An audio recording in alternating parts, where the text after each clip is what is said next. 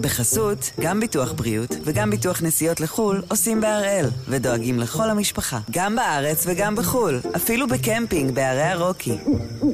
כן, גם שם, כפוף לתנאי הפוליסה וסייגיה ולהנחיות החיתום של החברה.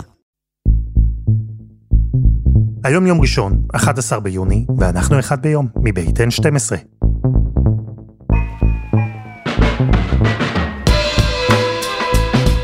אני אלעד שמחיוף ואנחנו כאן כדי להבין טוב יותר מה קורה סביבנו, סיפור אחד ביום, בכל יום.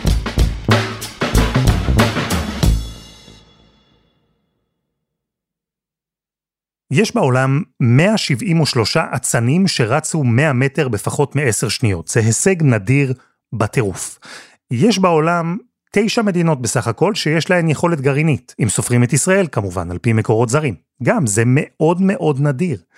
ויש בעולם רק שש חברות שעברו את השווי של טריליון דולר, שזה אחד ו-12 אפסים אחריו, או אם תרצו, מיליון פעמים מיליון. שש חברות. ואת השם של חמש מהן, רובכם, אם לא כולכם מכירים. אפל, מייקרוסופט, ארמקו, ענקית הנפט הסעודית, אלפאבית, החברה שמחזיקה את גוגל, ואמזון. אבל בשבועות האחרונים הצטרפה חברה נוספת, שישית, למועדון המצומצם הזה, ואותה רוב האנשים לא ממש מכירים. אפילו אם הם שר האוצר של ה Start-Up Nation, שרוצה לברך על כך שהחברה הזו תפתח בישראל מרכז פיתוח חשוב. הבשורה של היום, שהיא הסיפור של מחר. חברת נאבידה הבינלאומית תקים בישראל בעלות של מאות מיליוני דולרים. NVIDIA. NVIDIA. הפכה לפרק זמן קצר לחברה ששווה טריליון דולר. מאז היא ירדה קצת, אבל עדיין, היא נמצאת בסביבה.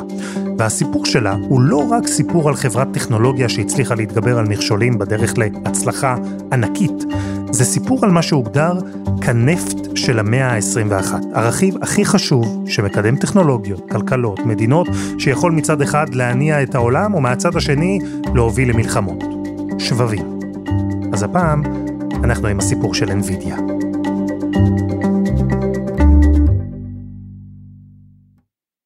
דני פלד, שותף אה, מנהל בקרן ההון סיכון סטארדום, ואחד ממגישי הפודקאסט בזמן שעבדתם. שלום. שלום. אז כמו סטיב ג'ובס לאפל, ביל גייטס למייקרוסופט, או ג'ף בזוס לאמזון. כשאנחנו מדברים על NVIDIA, צריך לדבר על ג'נסן הואנג. הוא האיש שמאחורי החברה. נכון, אז uh, הסיפור שלו באמת uh, סיפור מדהים, uh, הוא עבר כמה תחנות בדרך, הוא בעצם uh, היגר בהתחלה מטיוואן לתאילנד, באותה תקופה התחילה מלחמת וייטנאם, ואז ההורים שלו אמרו שבעצם גם תאילנד שמאוד קרובה לווייטנאם זה לא המקום הכי בטוח עלי אדמות, אז כדאי לעבור אולי לארצות הברית. עברו לארצות הברית, שם קרתה איזה מין תקלה, כי רצו לשלוח אותו לאיזושהי פנימייה יוקרתית כזאת, סטייל הארי פוטר תדמיין בעיני רוחך. ושלחו אותו לפנימייה של נוער בסיכון, בטעות לגמרי, והוא היה צריך להתמודד עם חיים לא פשוטים שם בתוך הפנימייה כילד מהגר.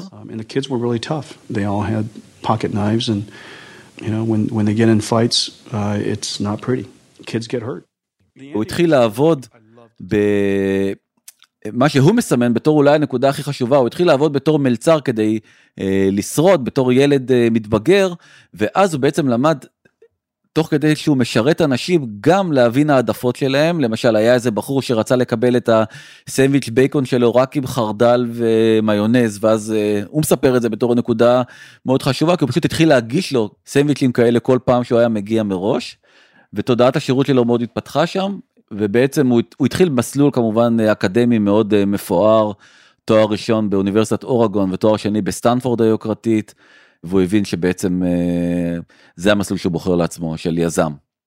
אתה אומר מלצר, זה יכול גם להישמע משהו יוקרתי כזה. אנחנו מדברים בסוף על ה diner Denny's, זו רשת שהיא חלק מהתרבות האמריקנית, מה-DNA של האמריקאים, לא ממש מסעדת יוקרה, ושם, בדוכנים האלה, בדיינר, נולדה חברת NVIDIA. ישבו שם שלושה חברים שכולם עבדו בחברות אה, הייטק אה, גדולות ומוכרות באותה תקופה, ואמרו שבעצם רוצים אה, עם עליית כל עולם הגיימינג לפתח איזשהו שבב חדש שיגרום למשחקים לרוץ בצורה יותר חלקה על המחשבים. זה היה תחילת ימי הגיימינג תחילת הגרפיקה שאנחנו מכירים ובעצם בשלב הזה הם מחליטים לעזוב את העבודות שלהם ולהקים חברה שהם קוראים לה NVIDIA. NVIDIA בגלל שבעצם לפולדר שהם תכננו בו את התוכנית שלהם הם קראו Next version NV ומזה בעצם הם שיחקו על המילה NVIDIA, הקנאה, גם הלוגו שלהם ירוק מהטעם הזה וכן הלאה וכן הלאה.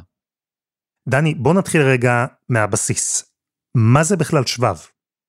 שבב ברמה הכי בסיסית זה בעצם אה, איזשהו שער לוגי שמקבל החלטה 0 או 1. אה, זה ברמה הכי בסיסית של בעצם להסביר מה זה הדבר הזה עושה וכל מיני חישובים מאוד מורכבים שכולם בסוף מסתכמים באיזשהו רצף בינארי כזה של 0 או 1 אה, מייצרים את כל התוכנות שאנחנו מכירים מסביבנו זה לא משנה אם זה מקררים מכוניות טלוויזיות כל דבר יש בתוכו שבבים. אנחנו לא ניכנס כאן להסבר טכני מדי של מה זה שבבים ואיך הם עובדים, יש אחרים שיעשו את זה טוב מאיתנו. אבל יש דבר ששווה להבין והוא באמת לא מסובך. החידוש שהביאה אינווידיה, החידוש בשבב שהיא הציגה לעולם. העולם באותה תקופה התמקד בלייצר שבבים כמה שיותר חזקים, שיודעים לעשות פעולות אה, מתמטיות כמה שיותר אה, מורכבות. NVIDIA בעצם אה, פיתחה איזשהו קונספט שהוא קונספט אחר, היא קוראת לזה GPU בגלל, וה-G זה, זה מסמן את המילה גרפיק, כי בעצם זה משם התחילה מפתרון של מעבדים גרפיים, אבל הרעיון שבבסיס הוא שבעצם יש הרבה מאוד מעבדים קטנים שחוברים להם ביחד כדי לפתור uh, משימה הרבה יותר גדולה. ה-GPU של NVIDIA נולד כדי לאפשר תצוגה יעילה וחלקה יותר של גרפיקה, והאופן שבו השבב שלהם עושה את זה הוא מאוד מתוחכם. עד אז היו שבבי CPU, וכדי להבין את ההבדל נדמיין רגע שני אנשים שונים. לאחד מהם יש מוח שמפעיל את כל הגוף בבת אחת. המוח יודע לנתח את המצב של כל הגוף, לשלוח הוראות לכל הגוף. הוא סופר חכם וסופר מוכשר המוח הזה. הוא יכול לעשות דברים מאוד מורכבים, אבל הכל בקנה מידה גדול. כל הגוף פועל ביחד. האיש השני הוא מתנהל אחרת. המוח שלו מורכב מהמון חתיכות קטנטנות, וכל חתיכה כזו אחראית על חלק בגוף. חתיכה קטנה במוח שיכולה להזיז רק את האצבע, זו הטריטוריה שלה. חתיכה קטנה במוח שאחראית נניח על האף.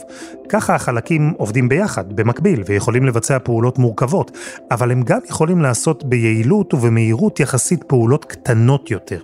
מומחי המחשבים בטוח עכשיו מגלגלים עיניים על ההסבר הזה, אבל זה בגדול ההבדל. זה החידוש שהביאה אינווידיה, שבב שמחולק להמון ליבות קטנות שמתמחות כל אחת בפעולות ספציפיות. זה מתוחכם, זה חדשני, אבל לא הצלחה מהרגע הראשון. ממש ממש לא. חברה בהתחלה מאוד נאבקה לשרוד, היו לה כמה עסקאות אה, קשות מאוד, הראשונה שבהם הייתה עם אה, חברת אה, סגה. אה, והמוצר לא היה טוב. הוא סיפר בנאום מכונן שהוא נסע לפני אה, שבועיים בטיוואן, אה, לפני סטודנטים בטיוואן, את הסיפור הזה על איך בעצם הוא בא בכנות ואמר למנכ"ל סגה, תשמע, זה לא עובד לי, זה לא, המוצר שפיתחנו הוא לא מוצר מספיק טוב ואני לא יודע מה להגיד לך, כי אם אתה בעצם תפסיק את הפרויקט, אז אנחנו נמות. I contacted the CEO of Sega and explained that our invention was the wrong approach. That Sega should find another partner. ומנכ"ל סגה שמע את זה, העריך מאוד את הכנות שלו, של היזם הצעיר שנמצא מולו, ואמר, קחו את כל הכסף ותפתחו מההתחלה את השבב, וככה בעצם NVIDIA ניצלה, פיתחה מוצר מעולה עבור סגה, אחרי זה פיתחה בעצם כשמייקרוסופט הגדולה החליטה להתחרות בסוני ולצאת עם האקסבוקס, הפלטפורמה המתחרה לפלייסטיישן שהיה הצלחה אדירה, היא פנתה ל NVIDIA לפתח את השבבים ואז בעצם הושלמה בעצם הכיבוש שלה את הטריטוריה של הגיימינג, אבל אני חושב שאם צריך למצוא משהו שמאפיין בצורה מובהקת את ההתנהלות של הנג, זהו כל פעם ידע לזהות מה יהיה הטרנד הבא.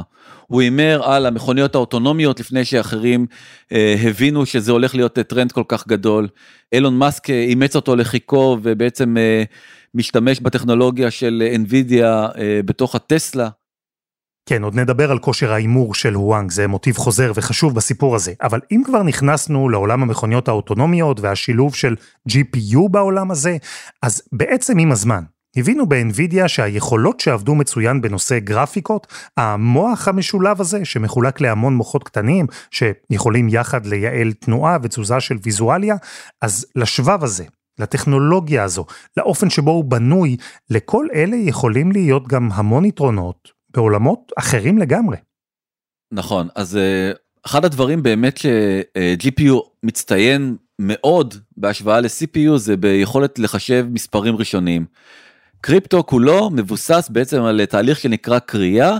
מה זה קריאה? קריאה זה בעצם לפתור בעיה מתמטית מאוד מאוד מורכבת. בעיה מתמטית מאוד מאוד מורכבת זה בעצם לנסות ולהבין מספר מאוד אה, עם, עם הרבה מאוד אה, ספרות אה, מאיזה שני מספרים ראשוניים הוא בנוי.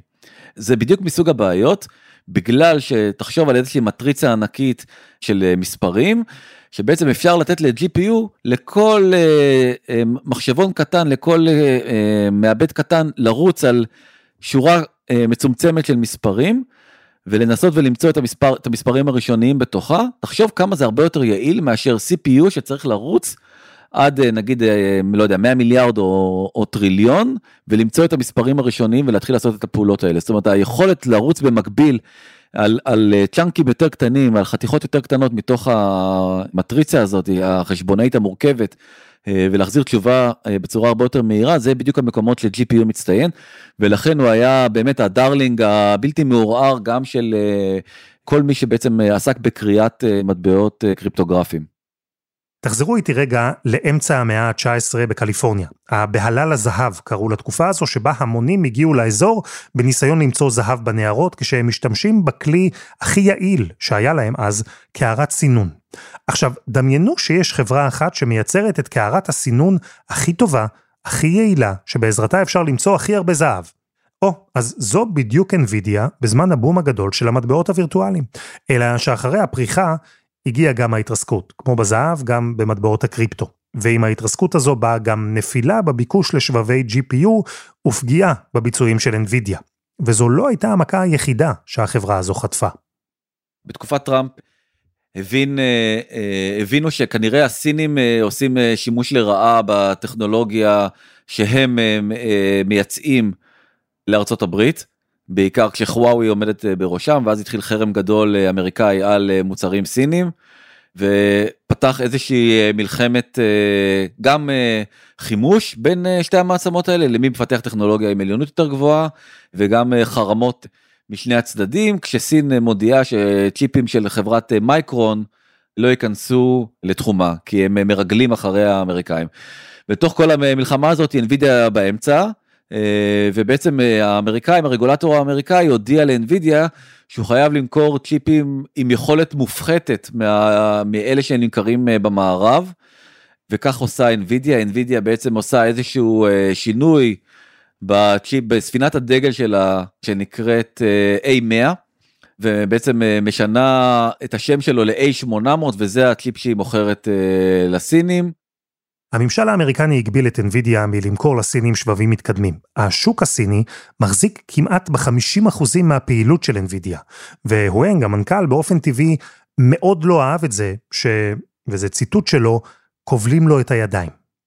נכון, הוא מתראיין בפייננשל טיימס ואומר בעצם שזה המלחמה הזאת יכולה לגרום נזק עצום, enormous damage לכלכלת ארה"ב, כי היא תאיץ פיתוחים אה, סינים שלא ירצו, הסינים לא ירצו להישאר מאחור, אה, ואם בעצם האמריקאים יגבילו אותם, אז אה, זאת תהיה התוצאה. אז איך בכל זאת? איך למרות הקריסה של מטבעות הקריפטו? איך למרות ההגבלות על הייצוא לסין?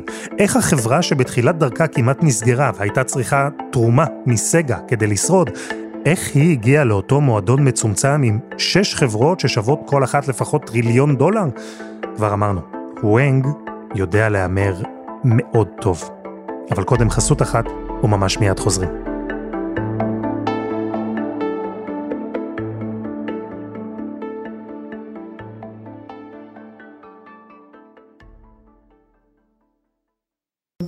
בחסות, גם ביטוח בריאות וגם ביטוח נסיעות לחו"ל עושים בהראל, ודואגים לכל המשפחה, גם בארץ וגם בחו"ל, אפילו בקמפינג בערי הרוקי.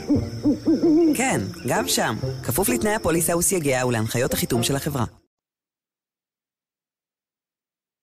אנחנו עם הסיפור של חברת NVIDIA, אחרי שענקית השבבים הגיעה לשווי של טריליון דולר. ובשנת 2012, הוואנג התוודה למשהו שהדליק אותו, אז זה נקרא Deep Learning, וזה הלך והתפתח לתעשייה שנקראת היום AI, artificial intelligence, או בינה מלאכותית.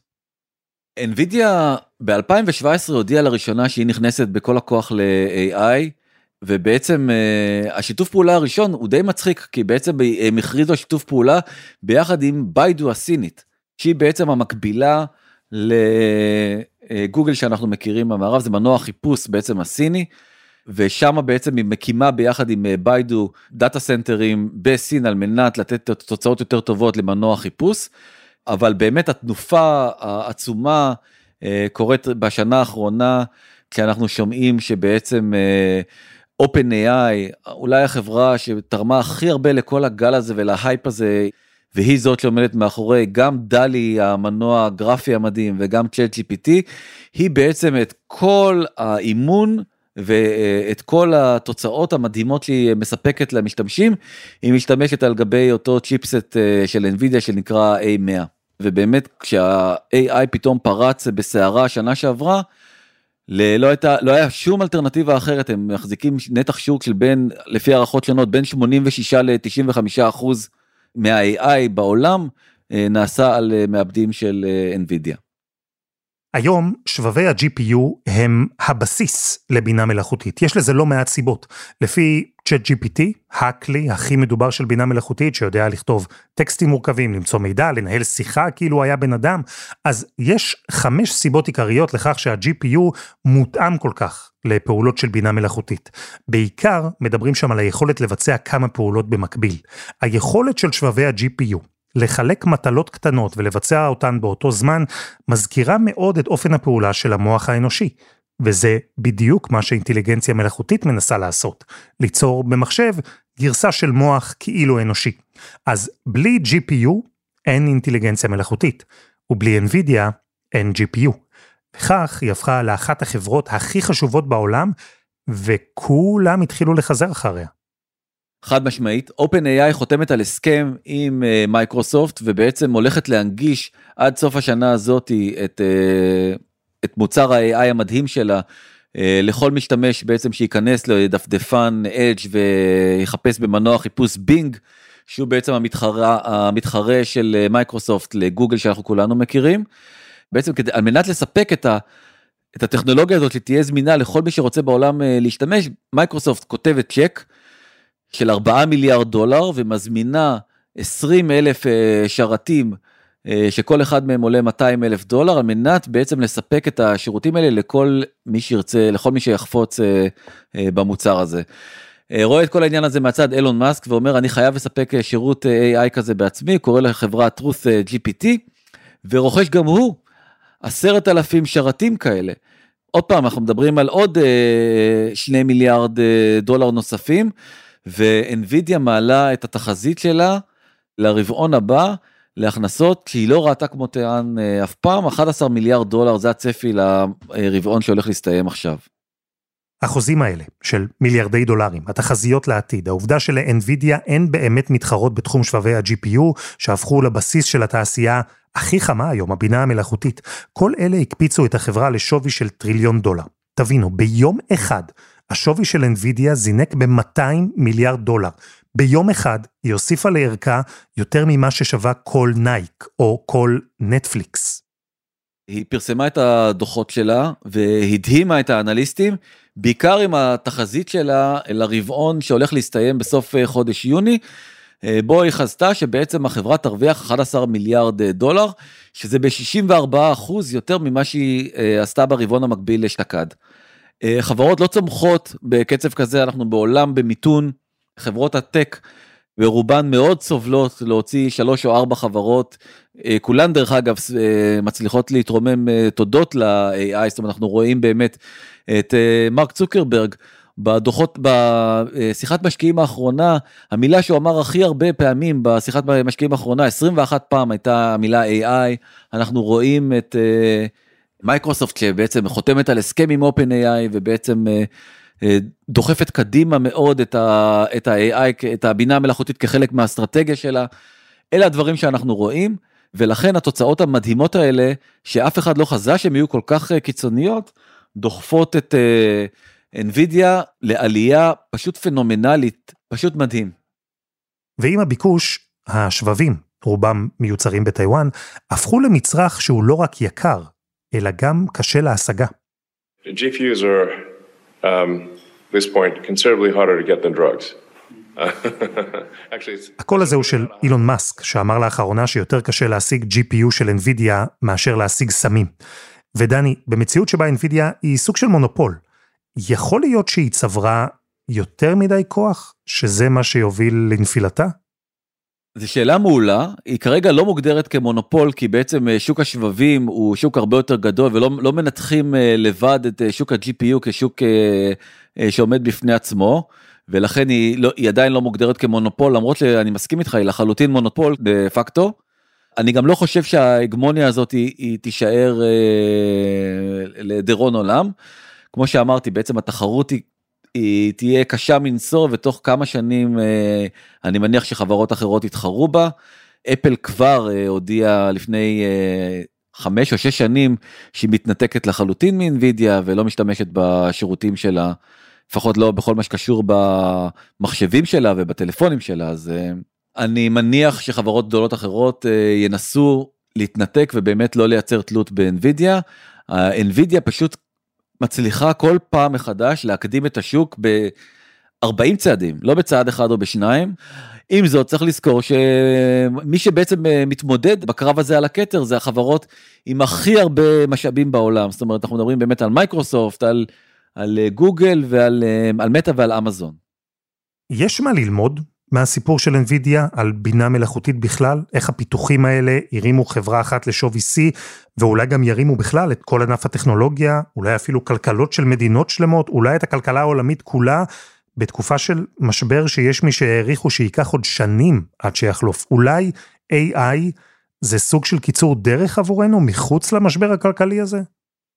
זו שאלה מאוד קשה, אני חייב להודות, כי מצד אחד אני אה, רואה את ההתפתחויות המדהימות בעולם ה-AI, ונפעם מהם אה, מאוד בעצמי, ואנחנו קוראים כל יום אה, ידיעה נוספת בעצם על אה, אלפי עובדים נוספים שמאבדים את עבודתם, כי בעצם החברות מטמיעות מודלים של AI ומחליפות אותם. יש כאן פקטור יעילות באמת שלא לא חושב שבהיסטוריה האנושית זכורה כמותו מצד אחד מצד שני הוא מביא סכנות ופתאום עכשיו מתעורר לו איזה מין uh, גל uh, אנטי גדול מאוד כנגד ה-AI וכנגד ההליכה העיוורת הזאת אחרי המודלים שלא ברור עד הסוף איך הם עובדים.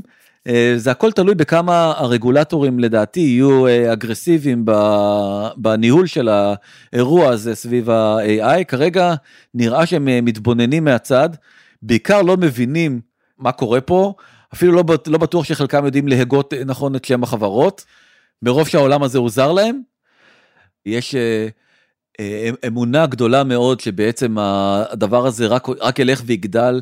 עוד ועוד חברות אה, מנסות אה, לעלות אה, כמה שיותר מהר על הרכבת הזאת, וזה קצת אה, מרגיש כמו בועה חדשה. אתה יודע, עוד לא התאוששנו מהקריסה של הבועה הקודמת, ובאמת זה מרגיש קצת כמו בועה חדשה, אבל היא בועה הרבה יותר מסוכנת והרבה הרבה פחות ברורה אה, מבחינת כיוון ההתקדמות אליו אנחנו הולכים. דני פלד, תודה. תודה רבה לך.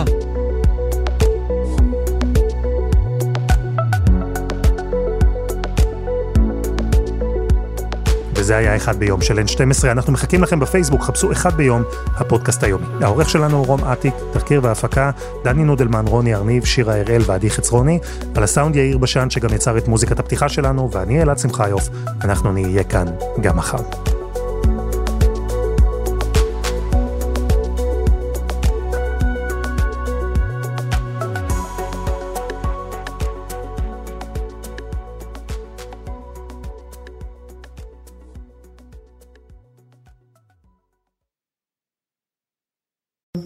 בחסות, גם ביטוח בריאות וגם ביטוח נסיעות לחו"ל עושים בהראל, ודואגים לכל המשפחה, גם בארץ וגם בחו"ל, אפילו בקמפינג בערי הרוקי.